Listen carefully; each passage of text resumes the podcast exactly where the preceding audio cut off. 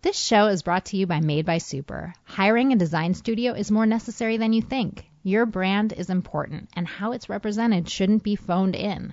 Whether it's your logo, website, messaging, online ads, environment, graphic design, or social media, you need professionals, thinkers, advocates for your brand, people that will make you look good. It will make a difference. Trust me. Go to madebysuper.com and hire great designers to get to work for you on your brand. Also brought to you by Age Old Trade Design, LA's premier hospitality design firm. Welcome to Acting Real with Kat Foster, where I talk with talented, seasoned professional actors about how they use what they've learned from acting in their real everyday lives. If you have been listening to the show and you like it and you're moved by it and it's helped you and it resonates with you, subscribe to us on iTunes and give us a good review. It means so, so much. And more importantly, it helps other humans find the show. Thanks. Uh, today we talk to my very good friend Luka Jones. Um, he is an actor and a philosopher. He is so so sharp intellectually and also a big big, literally big softy, and it's a really sweet episode to listen to. Um, you probably know Luka from Best Friends Forever or Up All Night. Most recently, he was on People of Earth. Um, and right right now, you can see Luka playing opposite Aidy Bryant in the show Shrill on Hulu, which everyone's watching and talking about, and it's so so good. Uh, enjoy, you guys. It is a skeleton, and you have to discover where the bones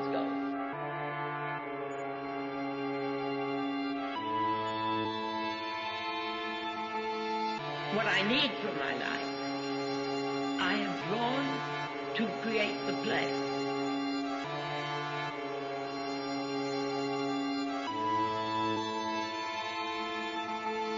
And you must use the play. You must use it Okay. like. Um, okay, well, can we start by saying that this is our second time shooting this podcast? Yeah, Because we had you here. yeah, and I came and I and I and I did. I had fun, and then It was really fun. We all had like, fun. Yeah, and then like what I do is it's hard for me to listen to. It's in a way hard for me to listen to my like an interview that I've done. Not that I've done a ton. Like not because like uh, oh I don't want to hear my own voice, but because I feel like I've already had the conversation. So it's like it feels weird to like go through it. Right. And then like bit by bit, I started going through it, and I was like, oh, I don't know, that sounds bad. I, I started. No, there were mad. like, but like as soon as you, as soon as we stopped recording, you and I then went up and stairs Oh, and yeah. started hanging out with my daughter, yeah. and we were all hanging out, and you were like, you know what? I actually don't know that I love that I said that thing, and I was like, oh. I was like, oh, okay. Yeah, yeah, no problem. We'll just, we'll cut that. Yeah. And then they were like, and then you're like, well, let me listen And back to like- it. And that's what happened. And No, so but then we- you were like, but listen to the whole thing, you know. And I was Yeah. like, I was like, yeah, well, maybe I will. And then finally, I listened to it, and I was like, oh, that's like that's bad too. There were like a few things that you were just like, I don't want, and those things will never comfortable. The- come to light. No one will ever hear those things. The main issue is, I, yeah, I, I believe you, but like the, the main By the way. I said some shit too that I that I that I was like, you know what, I'm totally down to re-record. yeah, cool. No I- one, are you guys the- dying to know what was said in the Mm, first episode? I don't think anybody cares. I think everybody is like, oh my god, what could have possibly been said? They'll never know. That's how I would feel. Yeah, I mean that. I mean, the more interesting issue to me is like there's like very little I won't talk about in person, but then like the idea of something being like floating around, Sure. being able to be taken out of context and stuff like that starts making me feel more like when people on Twitter, which I'm not on as much anymore, like try to have like real conversations with me on Twitter, like. I don't engage anymore as much. Like I just try to like heart uh, or like you know like I try to be like I see you, don't worry, Send an I'm sorry, but like yeah. uh, I don't even want to say like that because like I think what some people don't understand is that like especially these anonymous accounts or like or like you know like what you know whatever like they or they do understand it and they they that's what they're trying to do is like just get a reaction out of you. But like they they really think it's a good place to talk about stuff. And I and I I've always thought it's a bad place to talk about stuff. Like, Twitter, yeah. Twitter and, and and and in certain ways the internet, unless it's like a very controlled thing. So like I don't mean like this being on the internet. is a bad place. It's like this Yeah, is a yeah. great place for us to talk. Yeah. But like anybody that wants to like like Get real. talk to us about this like Right. or have takes on it, then I start getting out going like, oh no, I have a hard man. It's no secret in the world that I have a really hard time, just in general, with social media. I think for that exact Yeah. reason, because like there's something about like once you put it into the world in like a very like like once you like press print or like type the letters and press send or whatever and it's like in the world like the nuance goes away like the humanity kind of like a lot of it, yeah. you know like it's really hard to capture like truth in a, in a twi- in a Twitter post or an Instagram Yeah. post or a Facebook post. I mean, Yeah. it happens. Some people are really good at it, but then like that's probably not what they're aiming for. I mean, by the way, no one should be even aiming for truth and like authenticity in social media posts. Well, I don't know. probably. Maybe, I mean, that's kind of what I used to do. Like nobody cares. If, I've been muted by all my friends. I think probably. No, But like, but, no um, one would mute you. oh, for sure. I mean, and I do don't. Do you mute people? Yeah. You do? Yeah, because I don't like to unfollow them. It feels mean or something. So I just mute them sometimes. But like, I'll unmute him if I remember. I mean, I follow like 2,000 plus people on Oh, you do. Twitter. Twitter is the place where I'm like, okay, we'll follow, I'll follow you. And like, uh, um, but uh, the main thing is just like the original context of expression of like, uh, or the intended context isn't always the context in which the audience uh, or individ- individual members of the audience like um, uh, read it, and so um, it it ends up actually they read something that you didn't say in some sense, like Right. Like, but you're you're talking about like say. potentially saying things that are like kind of, uh, you know, like uh, controversial or just anything. Like I mean, I'm so I so like to talk that it was like it was like a lesson for me to like to like a certain kind of disengagement that I like Mm. I don't like in real life. Like I, I was like as I was growing up, I I never liked the you know like I'd be at like a like a college like bar with my college friends and like I'd be like uh uh you know there's no god right guys? Let's talk about that. And they'd be like Luka just like chill out dude. Sh- chill What- out. What- let's talk about something like chill because they wanted to be very chill you know like and they wanted to just drink and like have fun and maybe hook up at the end of the night and I was like more like uh let's talk about something interesting this is all boring But so, like, okay, what what made you like? What's what what made you like that? Why do you think that you want to talk about God in the college college bar? Is this uh, is this where we you want to talk about neurodiversity or whatever? Sure. Yeah. Um, no, we don't have to. But do you feel like the two are related? Upstairs, we were talking a Sure. little bit about neuro neuro I- neurodiversity. Neurodiversity. neurodiversity, which is frankly a term. It's like a concept about how like where our brain like I mean just like like a I think a simple way to put it and I'm certainly like not like anything uh like I'm not like deeply educated about it but like it's just the the concept that like our our our across the human species there's like a variation of like kinds of brains let's say like how brains work. yeah how different people experience the world and stuff like that How brain- And that, I mean, that's like, does that encompass like mental illness, personality disorder? I think it's ended up the encomp- I. I think it's ended up encompassing that. Yeah, I think I don't know this is true, but I think it came out of like um, people focusing on autism and how like Mm. uh, people on the spectrum or uh, that have like autism spectrum disorder, as they call it now, uh, um, uh, how like they're different from um, non-autistic people or something. like their brains work differently. It just seems it seems pretty clear that like paradigmatic, if there are so like such cases, like paradigmatic cases of like autis autism, like um uh involve people that like experience the world differently than than um people who clearly don't um have autism. And so like like that can be like um um um I mean I think it's something like this like like they they call they call people that aren't autistic neurotypical, and they call people Right. that are neurodivergent, and like Uh-huh. and the, anyway, the concept's been applied to other things like pe- other developmental issues, as they might right, say, or mental issues, as they might say. Uh-huh. But like, um, and I'm sure it's all controversial over like Sure. about like how the word should be used exactly in ways that I'm not like tuned into, but like, uh, but like, um, um, I think I think it's somewhat common for autistic people to be like somewhat less social at least Mm. than than like n- neurotypical people or non-autistic people, Mhm. and and again, these are this is like a spectrum, and so like some people with autism can like be like totally isolated from like other people and like sort of quote unquote in their own world, and other Mhm. people can be like like like very quote unquote high functioning. Mhm. Often the way that they like, uh, from what I've read, the way that they um, uh, uh, classify like stuff is like it's like how functional you are socially Right. or something like that. And so um, that itself is like something that I find fascinating. Like disorders, apart from autism, disorders like like psychological disorders, it's all about like how much you fit into society or something like How- that. do Or a you feel lot like- of it is. Do you feel like you fit in? Like where where do you feel No, like in some ways I don't. Some ways I do. Yeah. I mean, how how diverse is your is your neurology? How divergent, how like different. Well, but when you say, but The idea is, but like, di- divergent is different from diverse, right? Right. So it's not that you're right. I think the idea, I, the, honestly. By the way, d- neurodivergent might actually be a term that in like five years they're like, oh, don't say that. You know what I'm saying? Like, sure.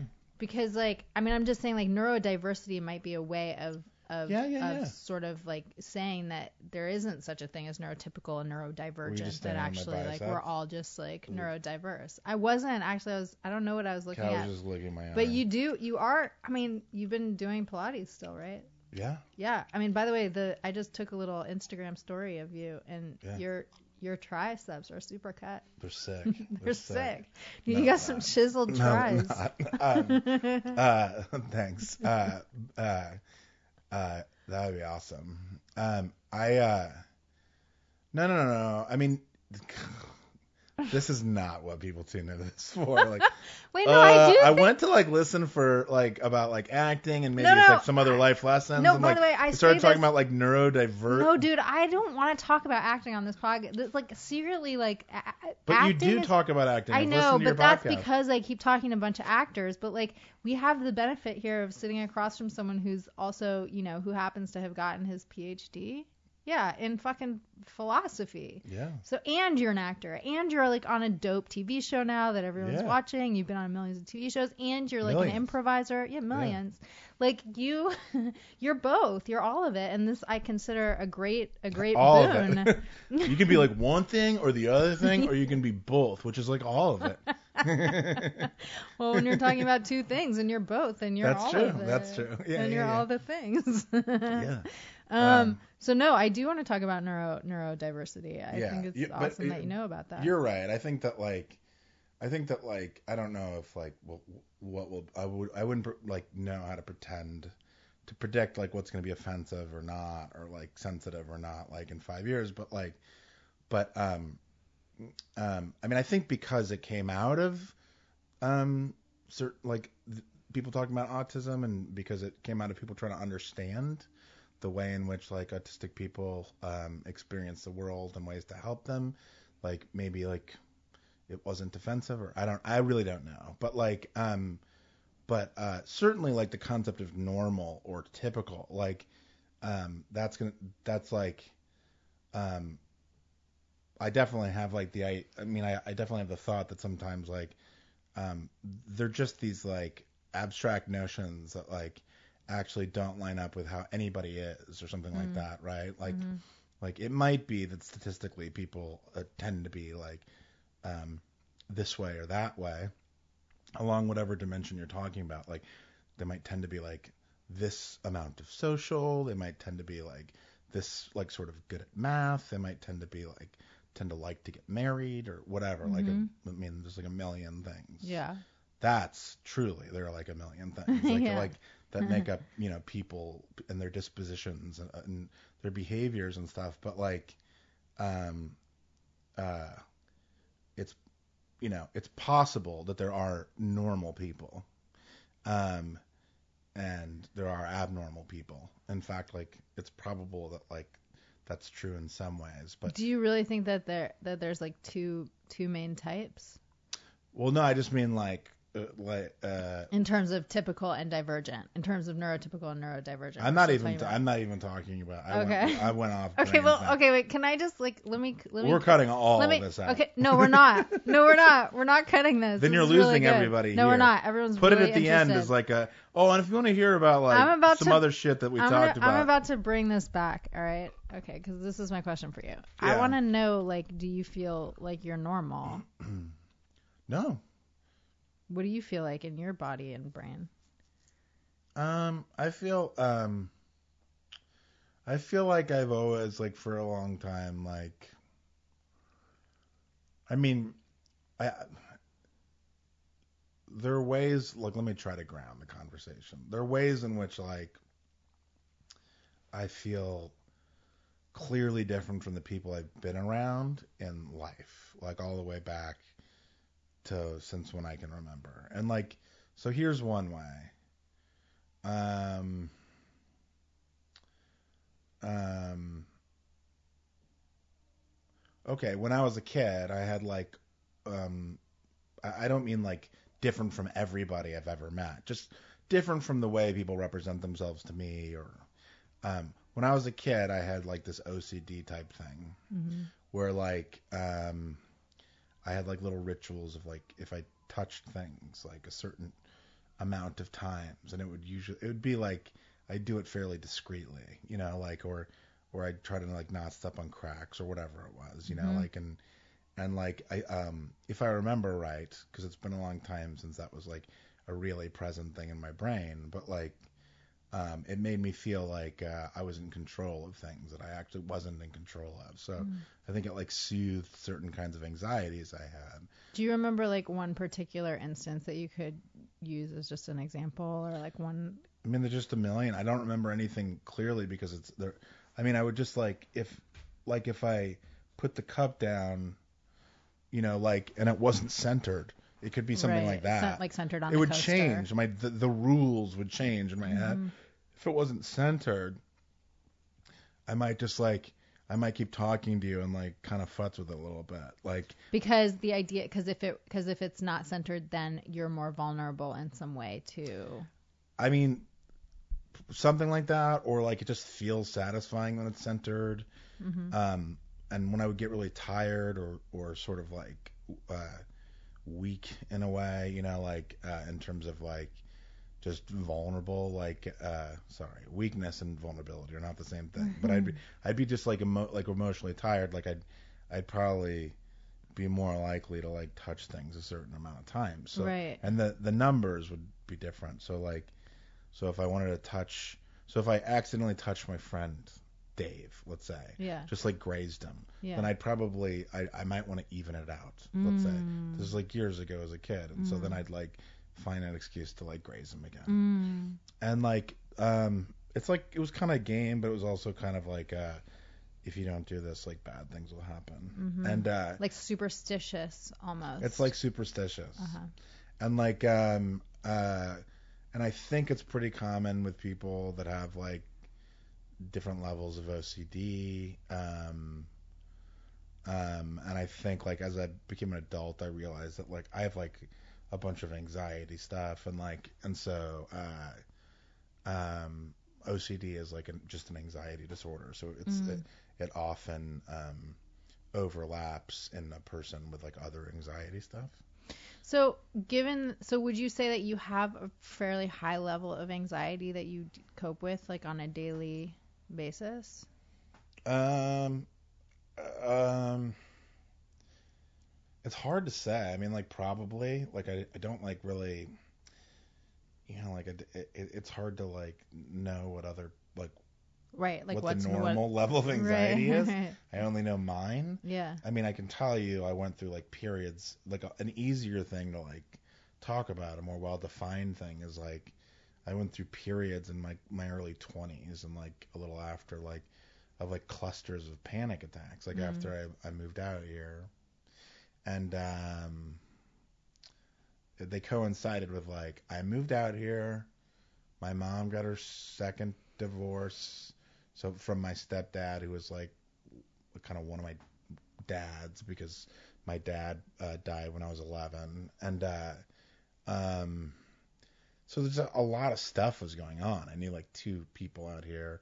Life was super unstructured as it is when you come out and try to act, which is Mhm. what I was doing Yeah. um, for a lot of us at least. Um, and I think the lack of structure and the massive changes, like, I mean, I think some psychologists and psychiatrists would say like that can like help trigger like, um, uh, you know, disorders or whatever. And so like I I ended up having like panic a panic disorder thing. Now, Mhm. do you feel like do you do you uh, given that you like sort of contend with anxiety in your life and I I hear that like you know it sounds like there's periods of your life in which it's been like more focused than other periods. So Like- these moments more of clusters extreme, of pa- right. same with depression. Like I've had like uh I've had like uh depressive episodes, right? Like where it's like mo- months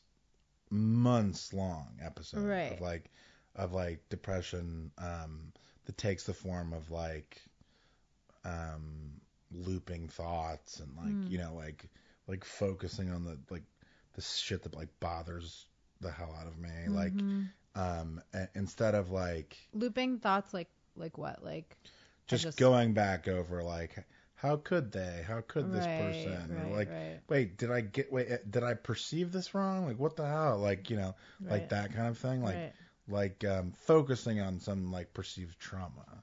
And so like um um um and now i take lexapro and it's a little bit better. But i went like 20 years like with psychiatrists going like yeah you could take like any of these ssris you could take you know And what stopped you from taking them before? uh i was scared. Like part of my anxiety was like uh about medication. Mm, like that it would like like do something weird to your brain or just change me or I just yeah. don't I mean it just anxiety is just it, you know like I think I probably also thought like oh they're probably they're horror stories right? And like I just like drag my feet a lot. I was Yeah. like I'll figure this out. And I do talk therapy all the time so I was like I, I do that anyway Yeah. What do you do once a week? um usually I'll go stretches without it Yeah. or if like I'm like having like a really bad sort of moment like I might do like a, a couple times in Sure. a week for a couple weeks Does your therapist do you do like more psychoanalytic or behavioral therapy? Do you know? I think they do a mix, like a mix Yeah. of it. Yeah. You talk about your childhood and you talk about your Definitely talk about my childhood. Yeah. Definitely talk about ways to like, to like, um, like tools to use and like sort of like upcoming situations that I might find challenging right, right, sure. emotionally or whatever. Sure. But like uh, what? Like what situations? Like Well, I mean, what like- situations do you? Here's here's why I'm curious because like your job, like your job as an actor and an improviser and like all the things that you do, you. I mean, you're, you know, a lot of people find this career path very uh, anxiety and depression inducing. Everybody does. No, everybody does. yeah, pretty No, much no, no, everyone no. does. Here's wh- here's for sure what I think. Uh, I think uh, most people that are drawn to like do something crazy, like move out to Los Angeles to become an actor, have psychological issues. It's a self-selecting thing. Um, most people. I'm not saying everybody, Mhm. and I didn't do a survey, but like, and also, it's a lifestyle that while fun, especially when you're working and some things are working out for a bit, um, is like unbelievably unstable in a way that like quote unquote normal people that did not do the thing of moving out here but stayed in Chicago or Omaha or Boston or whatever like they they can't even understand it like there's they have no frame of reference for like going in for interviews for jobs that they really want like once twice three times five times a week for like periods of time and getting rejected like almost always or getting like to the next level and then rejected, or to the third level and then rejected, or almost getting the job like four times in one month and getting rejected by all of them, Mm. or getting one of them, Mm-hmm. having the pilot made and having it not picked up, Mm-hmm. or getting p- fired during the pilot, and that always being in the air, that always being a possibility, and having Mm-hmm. to always figure out how you're gonna like just be okay with it or like it get it gets picked up and you like get ready for like six months to have it air and the air an episode and they cancel it or two and they cancel it or three and they cancel it. Yeah. and so many people from the outside world go in and go like they're great. It's like so like how many episodes are you going how many seasons are you gonna go? They ask these questions that like betray their ignorance and they shouldn't have any knowledge of this. There's no reason for them to about like how unbelievably unpredictable it all is. So of Right. course like it makes anybody like it makes everybody somewhat unstable and um and we're also dealing with a type of person that's like often already has a disposition for being Right, emotional. right. Like somehow we're we're adaptable enough that we've like chosen this. Like probably most of our childhoods were fucked up enough that like we already kind of have dealt with some uh, higher than normal level of unpredictability. Potentially. By the way, I don't know. I have no idea. I mean, that's I one don't way to put either, it. but Another here- way to put it is like, um, I mean, there's just so many angles. Here's the It's thing. like Here's peop- why this is want why I'm attention doing this They're show. willing to like, yeah. I'm doing this show because I feel like everyone actually who's not an actor tastes this kind of rejection and unpredictability and disappointment and you know unsurety. I mean, technically in in reality, we really don't know what's going to happen one moment to the next. You know what I mean? Like a meteor could hit. It's improbable. oh, you mean in real life? Just I'm just saying, like we life, yeah. all, in, just by virtue of being humans, we Yeah. there's our lives are unpredictable and sometimes very disappointing, and sometimes we experience rejection, and sometimes we're afraid of Oh, what's yeah. going to happen next. If we're an So- accountant in Seattle or a yeah. But I like I like talking to actors about this because we tend to deal with fairly high levels of unpredictability or disappointment or, That's or- right. And high level is actually like the wrong way to say it. I, I guess I would just say like periods of extreme disappointment or but I mean we all do. no, but high levels of unpredictability. Like like for sure unpredictability. way more yeah. like our employment status is like way more unpredictable than like most professions. yeah. Although I don't know, you like fucking startups. This one? No, I'm not staring at Or your what's on it? triceps, dude. Do I have like a, a I'm really it? no, like I'm not Uh, even. I was just probably thinking, and my eyes wandered. I'm feeling objectified. this is kind of uncomfortable. Um, but you, but like, yeah, for sure, unpredictability, for sure. Yeah. But but but yeah, no, like people in tech startups and stuff, like startups, like just like people, they walk in one day and they're like, okay, we lost our funding or whatever. We were yeah. closing. Well, So- entrepreneurs in general, Entrepreneurs. like are, are like definitely also high, but there So, there are but- plenty of careers where like, um, I mean, nothing's guaranteed, but like where like, like their reasonable expectation is that they will be employed for the next like five to ten years or more in the company or industry that they're in. Sure. like Sure. most careers and like this is the kind of thing where you come out to LA and you do a pilot let, let's say like the like the first I knew a guy barely knew him didn't really know him from University of Kansas Mm-hmm. where I went to school and like um I'd met him once like I didn't know him and like and then I saw that he got a pilot like the Mm-hmm. first my first like 3 4 years out here I was like that's so awesome. Like I went out for that pilot in that this like period like when I got out here like for four years where like I auditioned very uh seldom. Uh, but like he got it and I was like that's amazing. He never did anything else as far as I can tell. I think if I look it up like I think he must have left and but like you can come out get a pilot be like here we go fuck yeah. It it oh it got picked up too. Sorry it wasn't just a pilot. Uh, what was it? Can you tell it? Can you say what it was? I can't remember. Okay.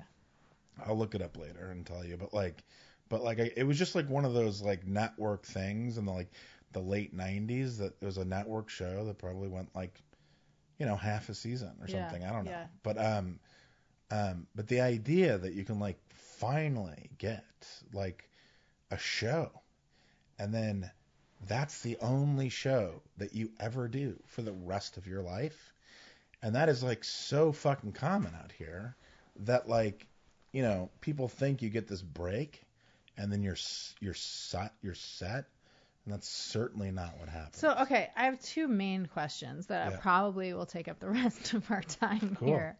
Wait, what are we going to? we we tend to like we t- we we aim for about an hour, but we will also happily you know go over if we're like. I mean, we try not to go over, but we do go over. Okay. Um. Uh. Okay. My main question is, how do you deal with it? Can we loop back around at some Yeah. point to the neurodivergent stuff? Let's do that first. Let's go there right now.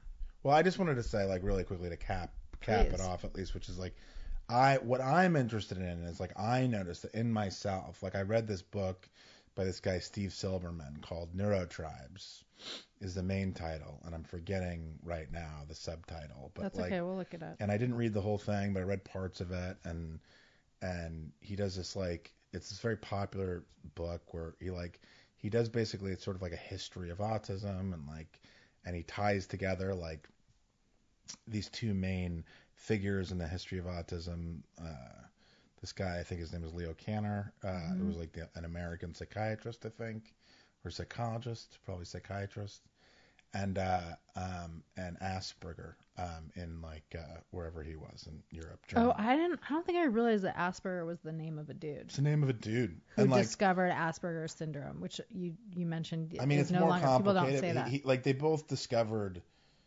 Uh, well, they said it for a long time, but now, like supposedly, like it, like, um, mm, mm, uh, they just call everything um, Autism. aut, aut, aut, autism spectrum disorder. ASD. And so, like, uh, but um, I'm not very knowledgeable about this. But my point is, like, um, it's an, an it's a very interesting book. It's an interesting concept.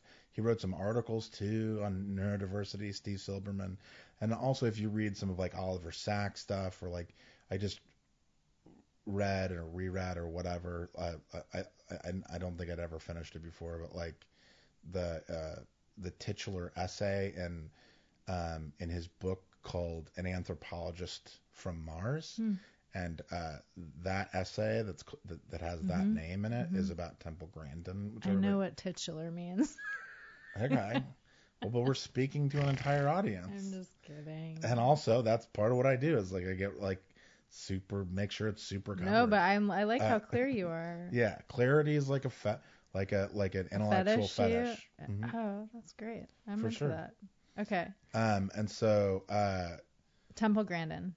so he talks about her and Yeah. like and she, you know, and like I look forward to, to reading, you know, like her book, like Thinking in Pictures at least. I mean, she's written maybe more than one book, but that's the one I'm aim, I'm sort of like thinking of. Um, but like m- my point is this, like I think that like if you just like go away from the issue of autism, um, I think it's plausible that like people just in general like um have different kinds of brains Mm. and that there are like sort of natural ways to group people's brains such that like we can relate to each other along certain like dimensions of like the way that we work or the way that we experience life or whatever. But i think that um I- I think that often when we miscommunicate or when we when we don't understand what, what somebody's doing or saying, uh, or they don't understand what we're doing or saying, I think like often if everybody's if everybody's being honest, especially, and it's not like people are trying to lie to anybody or like mislead anybody on purpose, like often it's just because like the people in question experience the world a little bit differently Mm. and have like different like deeply embedded natural assumptions about like what certain kinds of like nonverbal behavior means or tones Mhm. or uh, tone of voice Mhm. or ways of communicating and stuff like that. And so I just got I really got into it because um years you know I guess years ago I realized that like they're just ways in which I'm taken I mean uh, people interpret me in ways that I don't intend to be interpreted and uh and I noticed that I sometimes like do that with people like And so you feel like maybe you're in a different neuro tribe potentially than somebody who that that said that somebody who might have misinterpreted something that you say. I'm like it's possible that your brains just work differently. yeah something like that Yeah. yeah I feel like knowing you, because we know we're like friends. Yeah. Like I feel like we're friends, Sure. not just like casually here on this podcast. No, we're friends. No, it's both. You're casually here on the podcast and Yeah. we're friends. Like I feel like that's something that that you that you feel very deeply, or that's like something that really triggers you, like this feeling of being misunderstood, or Yeah. like that's particularly um, hot for you. Yeah. Yeah. No, I I can talk a lot about it, and I and I can get emotional about like, like I'm big. I'm like six foot two or something. I'm Mhm. like 230 to 40, anywhere from like 225 to 242 pounds, depending on when you catch me. But like, and you know, and, and like, look, lately over the last few years, I've like had a beard, and um, I got like a big, big mop of hair on my head, and like and I just like realized like when I was young, I was like six foot one by the time I was like 12 Mhm. and uh, um, I wasn't as thick as I am now. I'm gonna open this soda. Please, yeah. Um, I wasn't as thick as I am now, but like, so I was like just this skinny beanpole, but like, I was already like, you know, like scaring people by mistake, Mm. and like, uh, I would scare my mom by by mistake. Like, and I, I, part of it was because my mom. Describe that. Like, what do you mean you you would scare them? Like, because Well, I'll talk about my mom. Like my mom and I had like a um a very like a very loving but also very like sort of contentious relationship when I was a little kid because I was like I was a little brat and I had like a little temper and my mom didn't know how to deal with that. Like so um she was really sweet but she also just like literally didn't have the skill of knowing how to deal with it, I don't think Mm. um, to just set a boundary and know that it's not mean to set a boundary for like a little wild kid that like like what would that boundary. Like, what would you have said to the little you, or what would you have wanted to be said to to you? Oh, it's less about.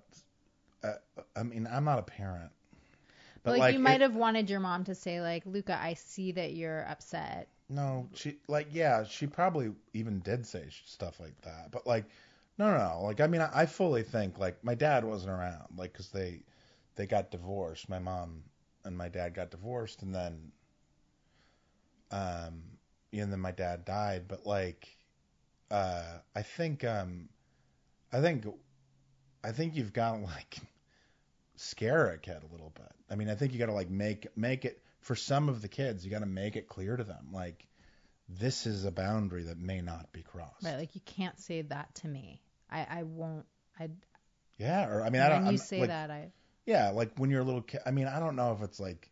It depends on the dynamic. It depends on the mom or the dad. sure, like sure, I would say stuff like, "I hate you. I wish you would die." You know, like and right. I mean, if like a kid said that to me, like I don't think I'd care. I'd be like, all right, because I relate. I get it. Like they're just like they're losing their minds with emotions and Right. they don't know how to regulate them yet. But like, um, no, but like if they start like like hitting other kids or Mhm. like whatever, like you've got to like. I'm just trying to think of something where I'd be like, absolutely not. Yeah, yeah. You know, and I'd, I'd I'd sharply use my voice, and I'd Right. be like, "You're in huge trouble if you do that again." You know, like that kind of stuff. Like my mom was just like, not, if I remember right, not good at with me. I was tough, but like she's like, she was just like built to be more gentle in a Mhm. in a particular way, and I think like as a kid she felt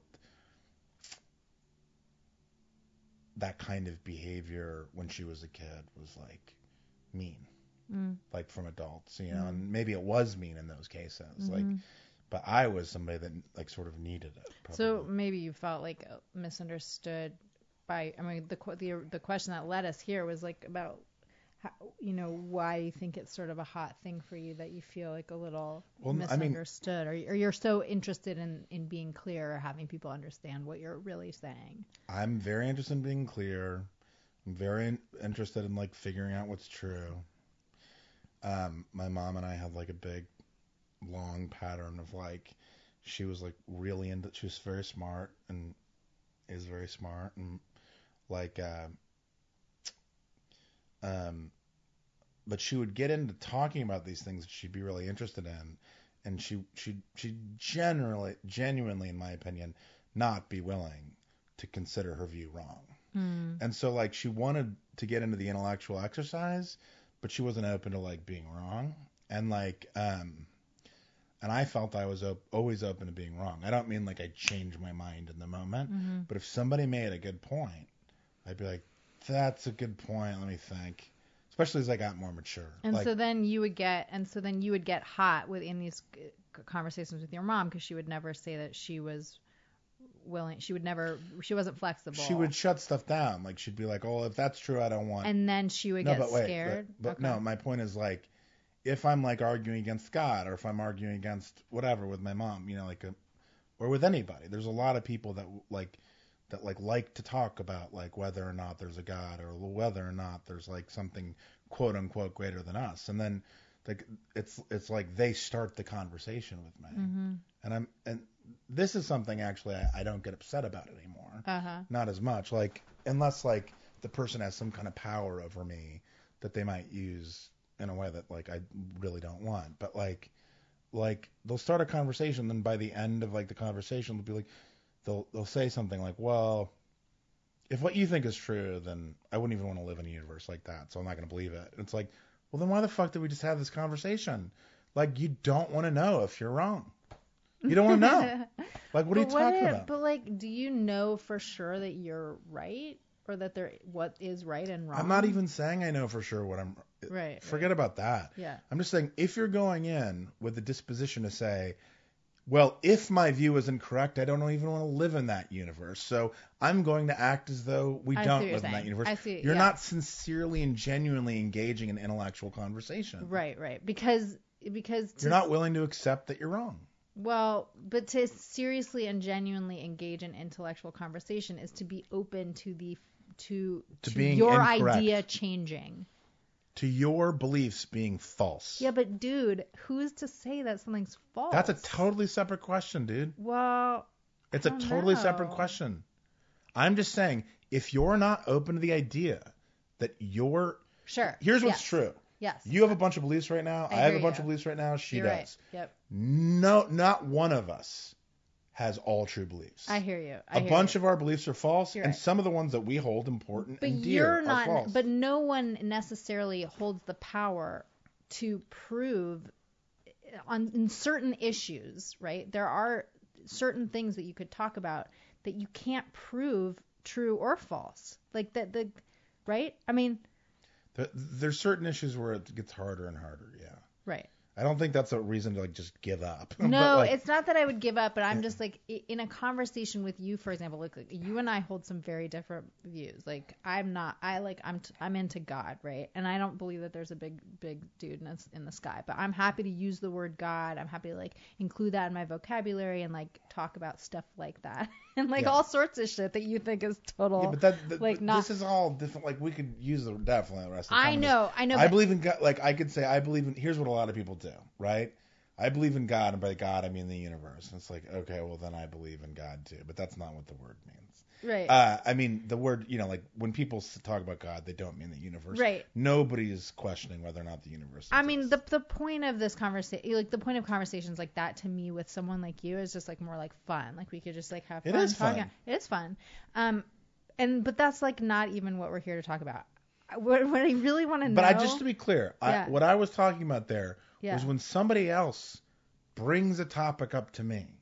yeah, as though they really need to talk to me about it because they've heard I don't believe in God or something like that. uh huh, Um, and which I don't. And then they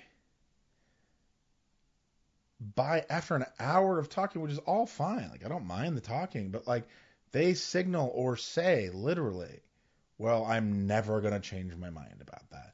This and I'm like, yeah, this was fun, but like uh, honestly, like why do you have this belief that you're never going to change your mind?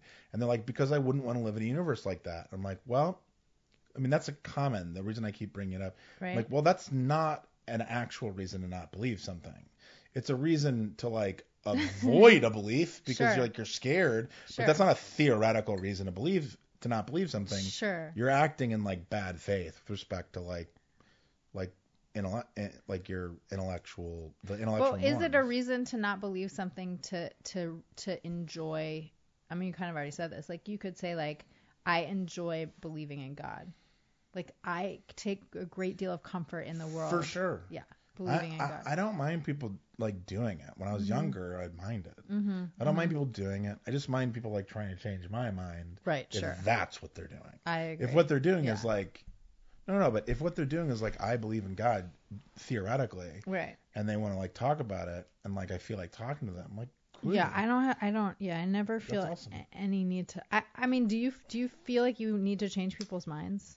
I don't feel like I ever need to change people's minds. not. I mean, not about. I mean, not. I don't. That's true. Sometimes I, I almost do. never talk about. You know what I you know what I feel sometimes the need to change people's minds about is when there's any kind of like cruelty right on that something I perceive to be cruel toward animals or children even like mildly cruel or inconsiderate or unempathetic I totally yeah. want to change people's minds Sure. like when, Oh, I've I've I mean it's not just changing people's minds, it's a way of connecting. Mm-hmm. Like talking is a way of connecting, like going over like interesting material and subject matter is a way of connecting. Mm-hmm. And like and like seeing why like here's something like that connects to the neurodiversity thing I think is like often sure I like to argue, sure I like to win arguments, sure that's probably a part of it, but like but I also like to hear what people think. And I think I like sometimes push conversations and arguments because I think the person's smart and I want to hear why they think what they think because I want to see what I think about their reasons for believing that. mm-hmm, And and maybe they have something in there that I haven't thought of yet or something. mm-hmm. Um um and that ends up that ends up, you know, like being experienced in different Mhm, ways. I have mhm. friends that like that they do the exact same thing. I have friends where that feels like just like I'm attacking them. Mm-hmm. You know, like and the more that you question certain people's beliefs, Mm-hmm. some people of certain tribes, like neuro tribes or whatever, Mm-hmm. if you question their belief in God or their belief in this or that, um, like whether or not it's true, Mm-hmm. um, they they they take it very personally, Mm-hmm. Mm-hmm. and like um, and I I I prefer not to. I prefer. I think it's more sort of a bit more ideal, at least intellectually, to go like, my beliefs are separate from me. They're not like part of myself. Mm-hmm. Like so, like you know, like I can't have them all ripped away at once, or also like just Mm-hmm. collapse. I'll be like, won't know which way is up and down. But like, you know, like, um, if I'm wrong about God and I find out that God exists, you know, I'm still me, Right. and uh, that's okay. Mm-hmm. And um, um, my value isn't affected by whether or not I was wrong about that Mm-hmm. because lots of people have been wrong or right about that. Right, right. So, like some people though, they have this reaction. Yeah, they're very attached to their their beliefs. Hold a, they they create. they're very them. attached to their beliefs. Like they incorporate it into their identity. Exactly right. But also they they're more likely to take you as insulting them right, right. if you if you claim that one of their beliefs seems false to you. right, right. Like you you like barely use the word false. Like like me like Me personally? I think so. Oh I yeah, mean, no, I don't really believe in. when I'm talking about false, you're like, dude, but who are you? But what No, you're I- talking about this epistemological question about like how we determine what's false and true. And that's very interesting, but that's separate from whether or not they're false or true things wow. to believe, right? And of course there are false yeah, things. I guess I guess Two so. plus two equals five is Yeah, false. sure, sure. Two plus two equals four is true. Yeah, sure, sure. Yeah. Yeah. I just don't think that. I mean, I don't. I don't know that. I mean, that's like math is like a seems like a very particular kind of thing.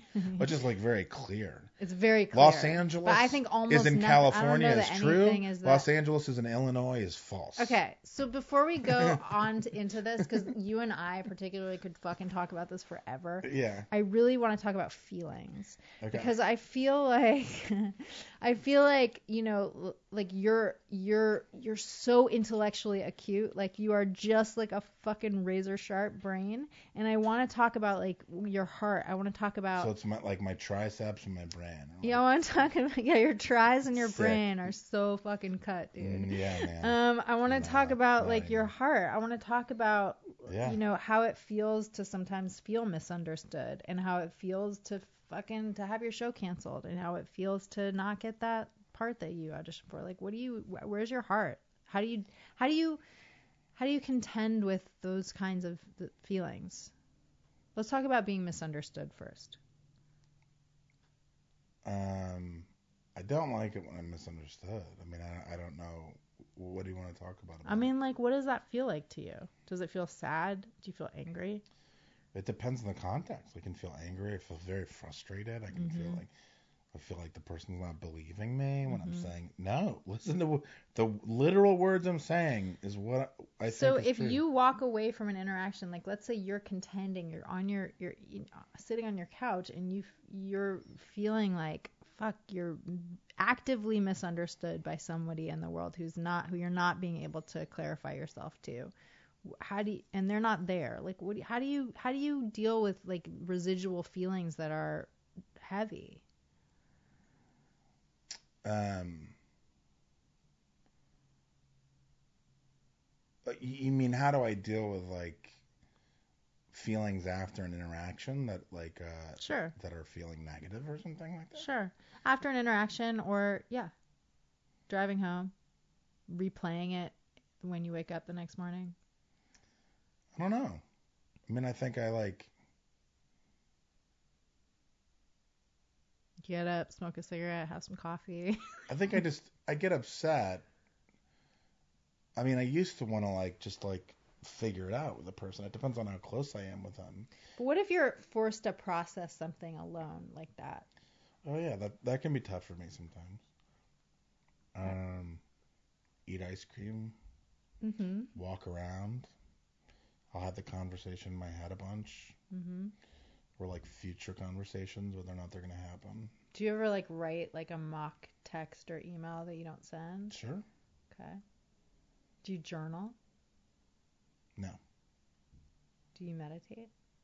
Mm, not like purposeful meditate. I mean, I do stuff that's meditative, but like Like what?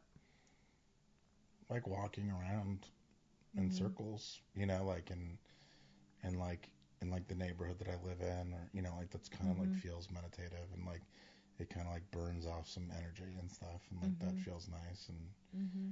um, yeah, I mean, I go to therapy, like you know, like and I get to vent there. Mm-hmm. I'll vent to friends sometimes, and Mm-hmm. that's probably probably how I Do you ever contend with shame? Um not a lot. What about disappointment? Yeah. Yeah. What do you do with disappointment? Um, I mean, like, you asked about like the career stuff, and like with disappointment in the career stuff, I don't have a lot of it. Mm-hmm. But like, uh, you know, I've Why do you think that is though? Because you audition. You audition. Yeah, I mean, I have some disappointment, but like, I just, I mean, I think we talked about this before, but like, I, my identity, I don't, I, I'm very happy to be an actor. I, like, I feel very lucky and like to like empl- be employed as an actor, but like, I assume it won't last forever, and um, it's just a part of my life, and that's okay. And like, um, I did other things before, like you said, I, I went to grad school, and like, I thought I was gonna do something else. I thought I was gonna be a professor. or something like related and like but like but but um so um I think I just generally feel lucky. I feel like I started working in 2011 and like um it's 2019 and that's almost a decade and if I squeeze a decade out of like acting like um what a lucky thing, you know? Like but uh um I get more disappointed in like, you know, relationship stuff or like Mm-hmm. like issues that I have with like my mom or Mm-hmm. sadness I have over my dad dying or Mm-hmm. you know like which I'm a I'm like functional and okay about but like Mhm. it like I was 11 and you know like it just became a part of my sort of like psychological setup or something Mhm. and uh um So like breakups are disappointing for you. yeah Yeah. but you know that. That is not a natural No, inference from what I just that- said. No, no. You're like, so like, I mean, from what you're No, saying, you I'm guessing you, breakups no, are. you said you get disappointed in relationship stuff. So I was like trying to extrapolate, like Right. for instance, maybe But also, you know. breakups. I do Um, also so, happen like, to know uh, that. Yeah. Yeah, no, I don't like breakups. Like breakup, romantic breakups, especially when they're ones where they're abrupt and the, at least one of the people is like incapable. Mm.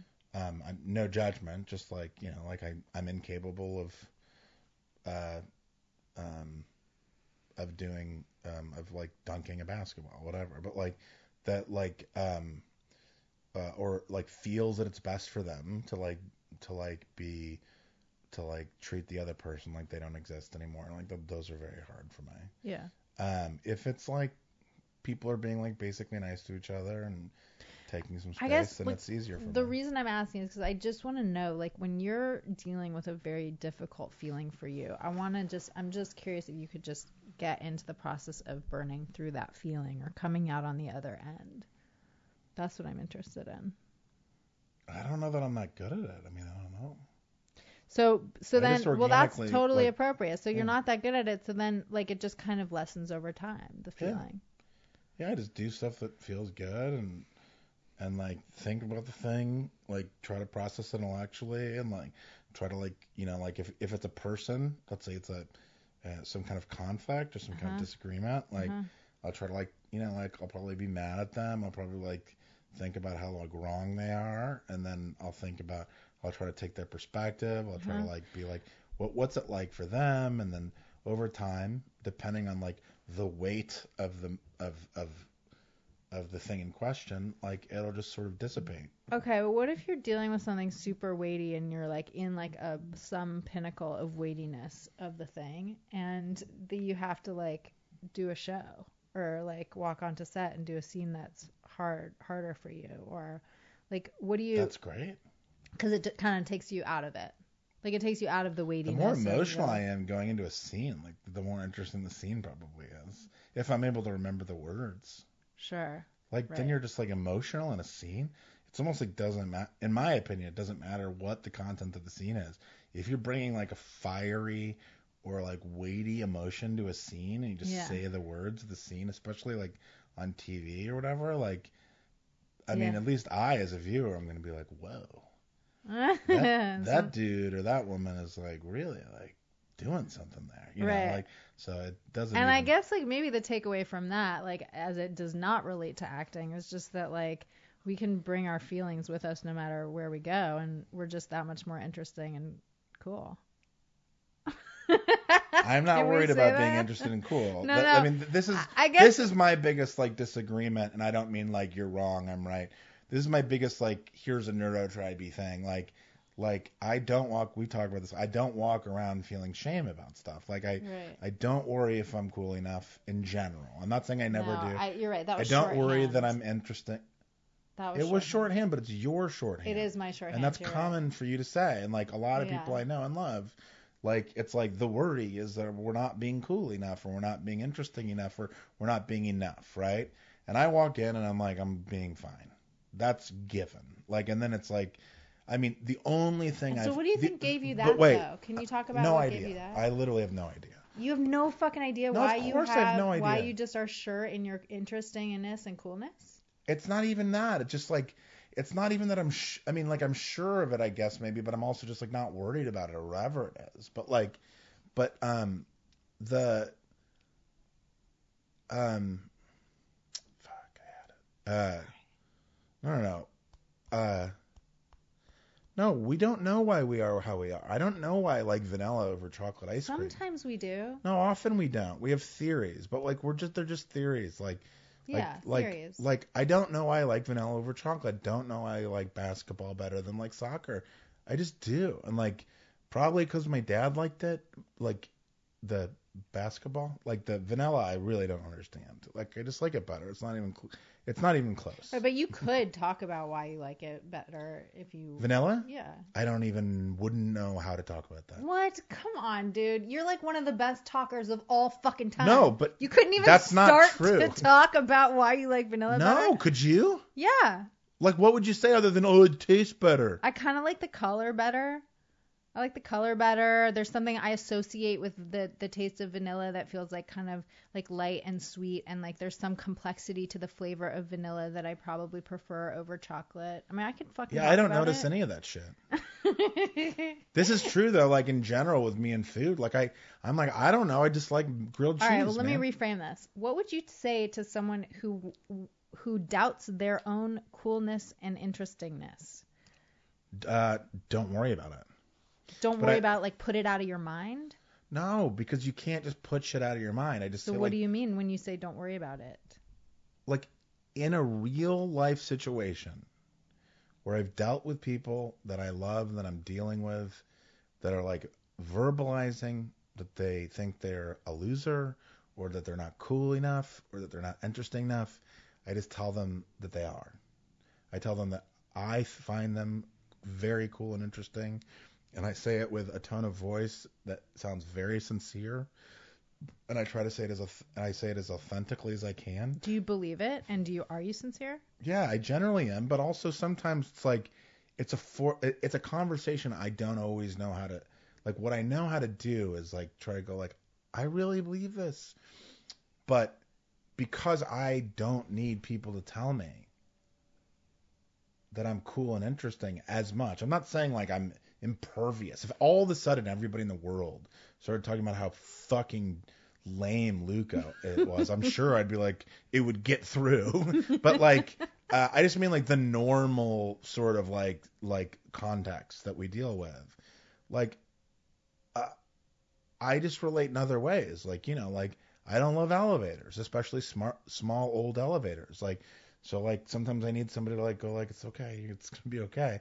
I'm like thanks, you know, like and it's just like a little reassurance or you know Mhm. like, um, so I I just feel like I'm giving them like a reassurance. They like they have some kind of like psychological trigger. They have some kind of like thing that they have trouble like controlling, which is like a pattern of of of anxiety about their level of coolness or status or interestingness. Like um they um they they they have a pattern of feeling like they're not enough in whatever context, and you just need to like sort of pump them up a little bit. That's all I've learned. I think. And do you believe that everyone is equally cool and interesting, just like innately?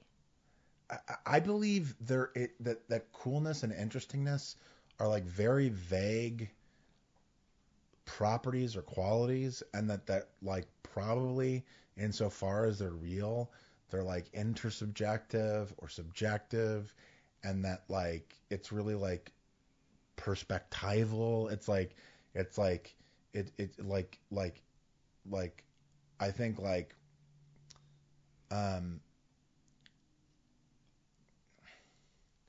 I think people get too caught up. This is just true in general about like things that like properties that seem subjective, like beauty, attractiveness, interestingness, whatever, um, but are treated as though they're objective. In my opinion, people that I know that get really obsessed with being beautiful or being funny or being um, interesting, um, what they end up glomming onto is what people in general. It's almost like they're taking a poll and they're trying to figure out like what's the thing that the most people find beautiful. And I want to be that. And if I'm not that, then I'm a fucking loser or something like that. Or like you know, plug in funny or plug in interesting or whatever, right? First of all, that's a really tough thing to figure out, especially with like interestingness. But like, um, but I just have too many like experiences of finding people beautiful from my perspective that maybe the masses might not agree with me about or finding people funny that the masses don't agree with me about or interesting that I'm like, well, um, I don't care what the masses think. Uh, I care about what I feel is interesting and beautiful and funny, etc. And I don't see why other people shouldn't feel the same way about their own point of view. And um and so once you like really accept that, then it becomes less important, at least I think, to me, that like everybody thinks that I'm beautiful uh, or handsome or whatever. I just like care that the the person I want uh, to think that I'm handsome thinks that I'm handsome. You know, mm-hmm. like um, enough. you know, like handsome mm-hmm. enough to like like mixed with my other qualities to be like, oh, I want to be around you. Let's hang out and like get intimate. You know, like, and then like yeah, it's like a nice side effect if like on like another like 20 or 100 people think you're like uh like handsome or pretty like that like feels good too i guess but that's like less important. Do you feel like you like walk so you like do you do you feel like a sense of enoughness just in general? Sounds like you kind of do. I do. I mean the only thing that i got i think i do. I mean the only thing that i got really really in my head about was because of my relationship with my mom over time like my mom couldn't deal with my my sort of like need to like talk things through and like like for everybody involved to be able to admit that they're wrong, you know, like or like, you know, like mm-hmm. like to be sort of like more objectively trying to figure out what's true. Um about not about beauty and interestingness, but about like about the things that there can be true statements about, you know, like mm-hmm. and even figuring out which ones those are, you know, mm-hmm. like mm-hmm. Um, and also because like I get loud. Mm-hmm. Like I get naturally loud. This is another sort of like neurotribe thing. Like mm-hmm. I, I really hope that people understand. Like I'm not minimizing really quickly. I'm not minimizing uh, autism spectrum disorder. It's a real disability for lots of people that are adults that aren't even diagnosed.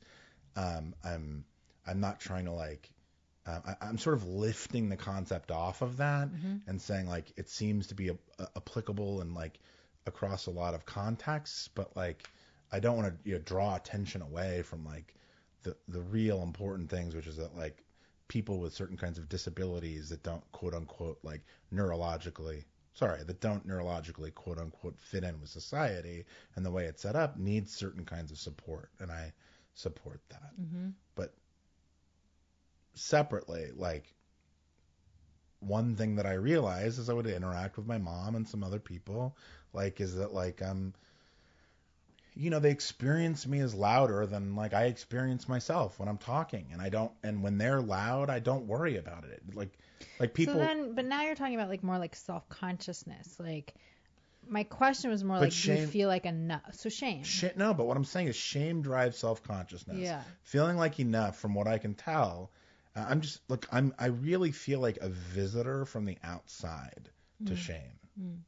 I'm not saying I've never felt embarrassed. Mm-hmm. I've had I've had I've had hot embarrassment. Mm-hmm. You know, mm-hmm. like I felt flush with embarrassment before. Mm-hmm. But in general, it's not something I it, I noticeably inside myself experience mm-hmm. in my life in general. I don't tend to feel a need to hide very much mm-hmm. from people. Sure, I have private things in my life that I don't feel like sharing with everybody. Um, but sometimes it's just because I don't want to be judged. It's not because mm. like I think they're right. Mm. Right? M- my sense of like true shame from what I've been around with like romantic partners and friends and stuff is that like they worry a ton mm. that the people that would shame them are correct to shame them. Mm-hmm. Like they worry that they are they are shameful.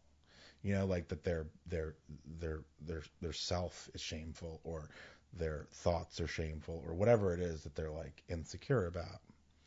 Um, that that their not enoughness is shameful or whatever. You know, like I'm not, but like for me it was more like I got enough feedback from enough important people, especially my mom, who's like really important to me, um, that like it scared them, like like like people that are non-confrontational, non-direct, like sort of like don't have that fire within them to like go through like a confrontational discussion, a passionate discussion. Mm-hmm. You know, like even without any name calling or anything, just like making faces and going like, "Wait, you think what?" You know, like that kind of thing, which some Mhm. of us like really enjoy and some of us don't.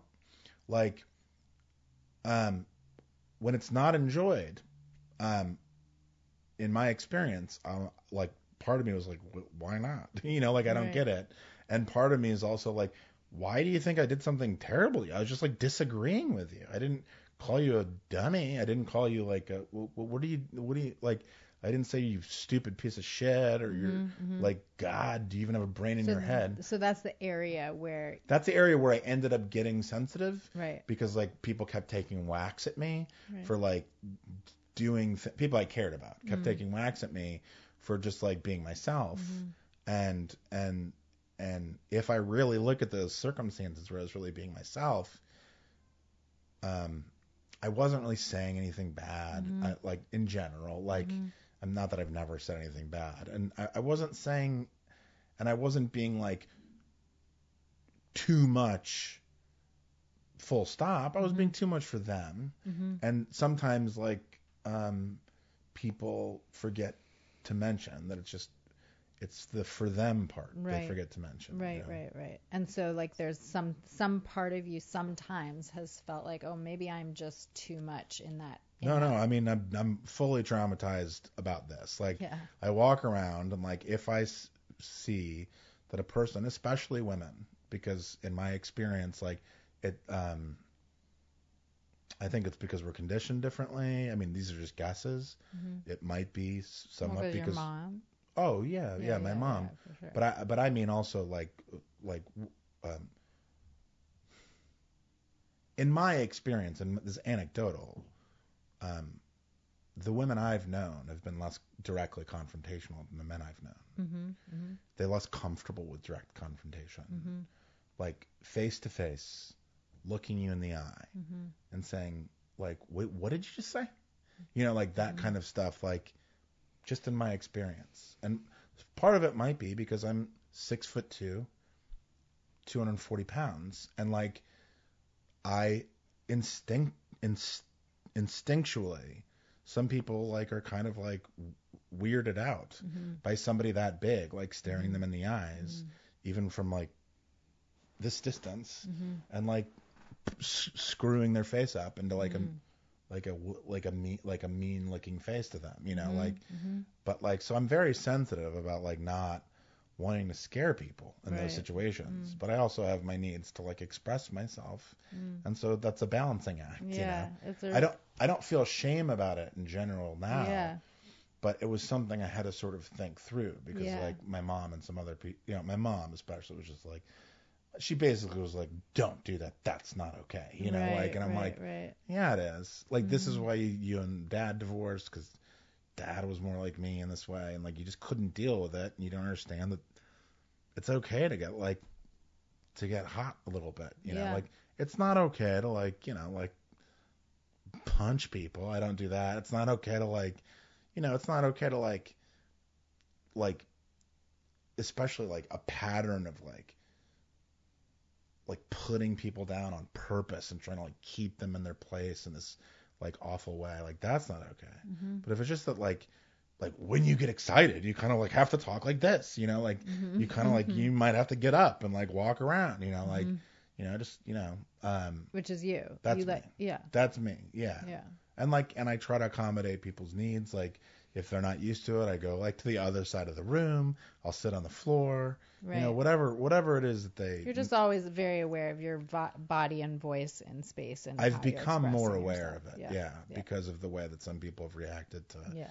to conflict, just like what I consider to be normal conflict. hmm Um, I think what a lot of people consider to be normal conflict. I lo- uh, thank you for sharing all that. I think it's really, Mm. um, it's one of the things that I think is really that I find very lovable about you is that you, how aware you are of yourself and your body and your voice and your behaviors and space. Like you're you're you've clearly done a lot of thinking about how you are in the world.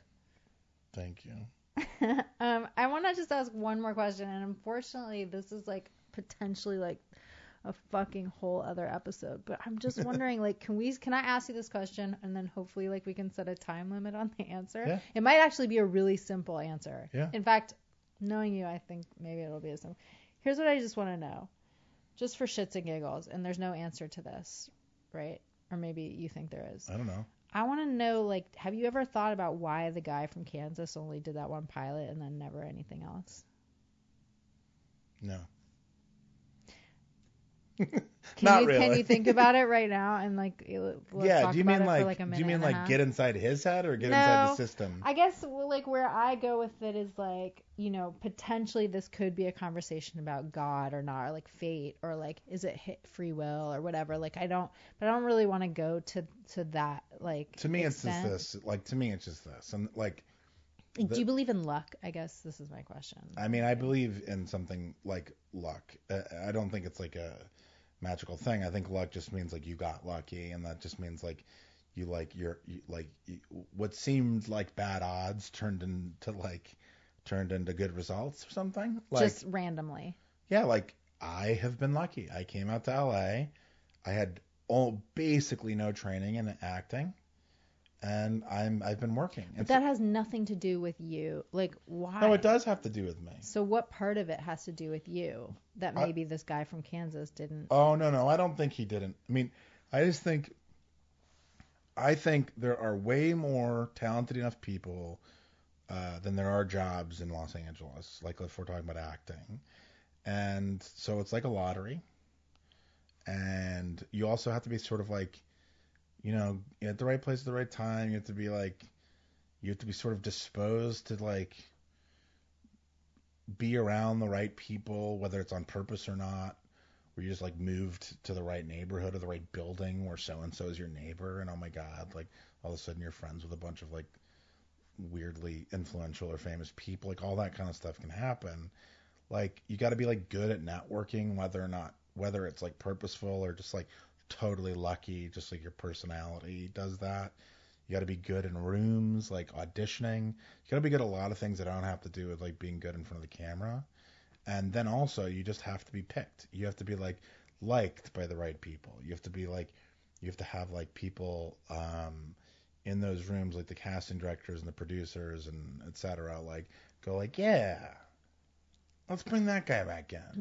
And like that is so subjective it's just so subjective and it's not and for me for me there's no it's it, there's no rhyme or reason and like But and you can put some active work into all of those little areas you just mentioned. Like you could work on being the guy that people are into bringing back, or you could work on moving to the right neighborhood, or you could work on being good at networking. Like You could, yeah. Like I don't relate. Like I think that's like a, like that would not be my preferred way to like go through life. So do you think it's just fucking lucky that you ended up good at all those things or that you're that guy? I think it's lucky that I'm wor- that I've worked as much as I have. Like I don't know. I, I'm not saying I'm Like that you guy. never put any concerted attention into being good at any of those things. I've put concert like I've put con- like concerted attention.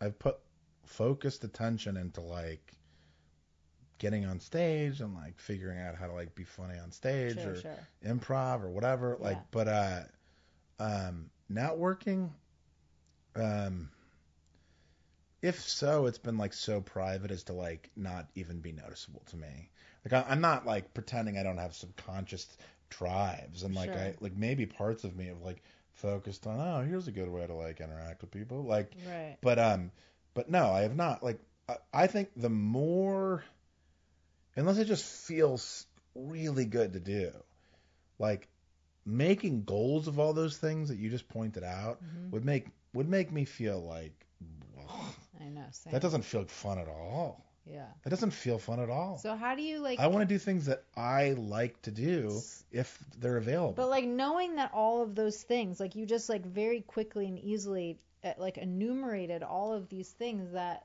maybe have contributed to your success in your career. But this was just a general idea. This is a general idea I carry around with me from noticing. Sorry. From noticing. Have you had gum in your mouth this entire time? yeah, I do it a lot. I do it. On, I do it on camera. It's just like stuff you do. I put it, but I put it back here. You have gum in your mouth during scenes on television? Sometimes. It and helps that like my saliva. chew? It helps my saliva flow. Oh. Yeah. So uh Drop the mic. yeah. Um, I mean if somebody told me to take it out, just take it out. no, I just that's But- shocking to me. like of all the things that you said in the last hour and 20 minutes, that is the thing that I'm like, holy. You keep, what about like a dramatic scene? You have a piece of gum in your mouth? I don't know, not always. I'm not saying like every scene, but like if I feel like it. Wow. Do, mean, do you never have a piece of gum in your mouth when you're Fuck like no, dude, not when I'm acting. in real life when you're being emotional? Yeah, no, of course, but like if, so it's the no, same but it's, no, it's not. Here's why it's not the same. Because when I'm acting, if I have a piece of gum in my mouth, I would chew the gum. Like I'm not gonna have a piece of gum Yeah, in my well, mouth like that's a as problem. Kat Foster and That's a then problem. like be. I mean, Oh. like I just I don't do that. I like No, right I- now I have gum in my mouth. I'm not chewing it at all. It's not. By the way, I'm not criticizing you. I, in I know. like I sort of. and I I'm just- agreeing with you I, that like, like, if appreciate you your if you keep chewing it when the camera rolls, then you need to just like take it out, and I would too. Right, but if you just stuff it in, it's like the same as like. I mean, I don't know. I guess I have some secrets sometimes when I'm acting. I guess. I mean, usually what I do is I. This is really gross. I didn't even think of it. Like I this. chew my gum. I Yeah. take my gum and I put it on the butt? top. Yeah. in my butt. What it if that was your story? I put it in my I butt put it on and the I do my top scene, of a and that's normal. of a bottle cap, like my water bottle. oh yeah, I do that. That's disgusting. I mean, that's really gross. That's and grosser then I than usually keeping throw it, it away in your mouth. Well, I sometimes put it back in my mouth and Yeah. I just think it's like stale by then. Do you have anything else you'd like to say? Because I feel Um, like we covered a lot of territory, and I'm really happy about it. Oh, good. Yeah, no, I just think, look, I, I don't. I still want to know why the guy from Kansas, like that doesn't, like that that shit gets under my skin. Like, think, why like, did I that think- guy? I don't only think there's do- a, like I think there's a, an explanation that we won't don't have available to us.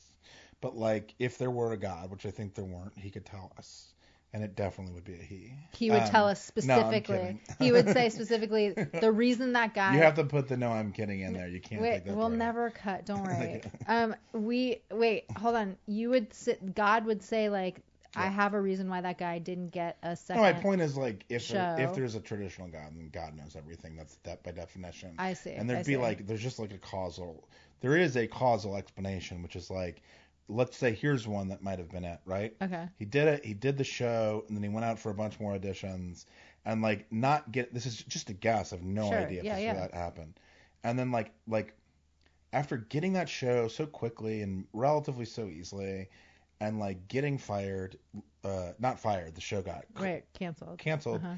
like it broke his heart Hmm. and he got maybe he was very sensitive about it Mhm. like in a way that tons of people are maybe he thought too much like a lot of people do like when he got the show that it was going to be a hit. Right. and like you like one thing you have to learn another thing you have to be good at if you don't want to go crazy out here it's like when people get all excited around you about a show you getting on a pilot or a show and it mm-hmm. going like you got to like like keep it cool. And i don't mean act cool. I mean truly focus on the fact that this just might not work Right. um and not to depress yourself Mhm. but to make it so you don't later on get Mhm. horribly depressed because you let yourself believe that you're on a show that's going to go 10 years when you Mhm. didn't have nearly enough reason to like strongly believe that Mhm. like people let their hopes and their wishful thinking like drive their beliefs too much Mhm. and this is i think a good thing about critical thinking Mhm. is like you think like i do not know i do not know how this show will do I mean, or like the my life is so awesome right now. yeah that too hey let's like enjoy what's happening let's Right. not worry about the future Yeah, we don't need but to. also like we just don't know Yeah. if you watch enough not just tv but like once you've like been sort of behind the scenes in the sense of like auditioning and like being on shows and stuff like that Mhm. and you see what's been canceled and what hasn't and what only lasted two years and what lasted eight years and, Mm-hmm. and what you like and what you don't you can like you can pretty quickly figure out oh yeah. this is a lot of randomness here as far as from my perspective like so let's just like i don't know enjoy the ride and again like almost nobody gets to do this and like it's okay like and you know like It's already won. You already got on TV. You already got to do like a bunch of shows. Like, don't worry about it. We already won. We already won. Sure. All right. I mean, yeah. I mean, you know, I, not that everybody should want to hmm. do it, but like we wanted to do it. We've done it. If it stops or, you know, like settles down like it does for everybody that ever existed, like okay. Okay, that quote's going on the fucking website right there, because that's that's a quote about life, dude. Thank you. Thanks for having me. 123. This is a shout out to Pej Vahdat. All right. One, two, three. Bye. Bye. That's our show. Thanks for listening. Follow the podcast on Twitter and Instagram at I am Kat Foster and reach out to us using the hashtag ActingRealPod. For links and recommendations from this week's episode, visit actingrealpodcast.com. Episodes go up on Mondays. Subscribe to the show and rate and review us. It would mean so, so much to us if you did. This podcast is produced by Hanami Sutton and Chris Mako, with technical assistance by David O'Hara, and music by Sean Hokinson. We love you guys. We really, really do. Thanks for listening. See you next week.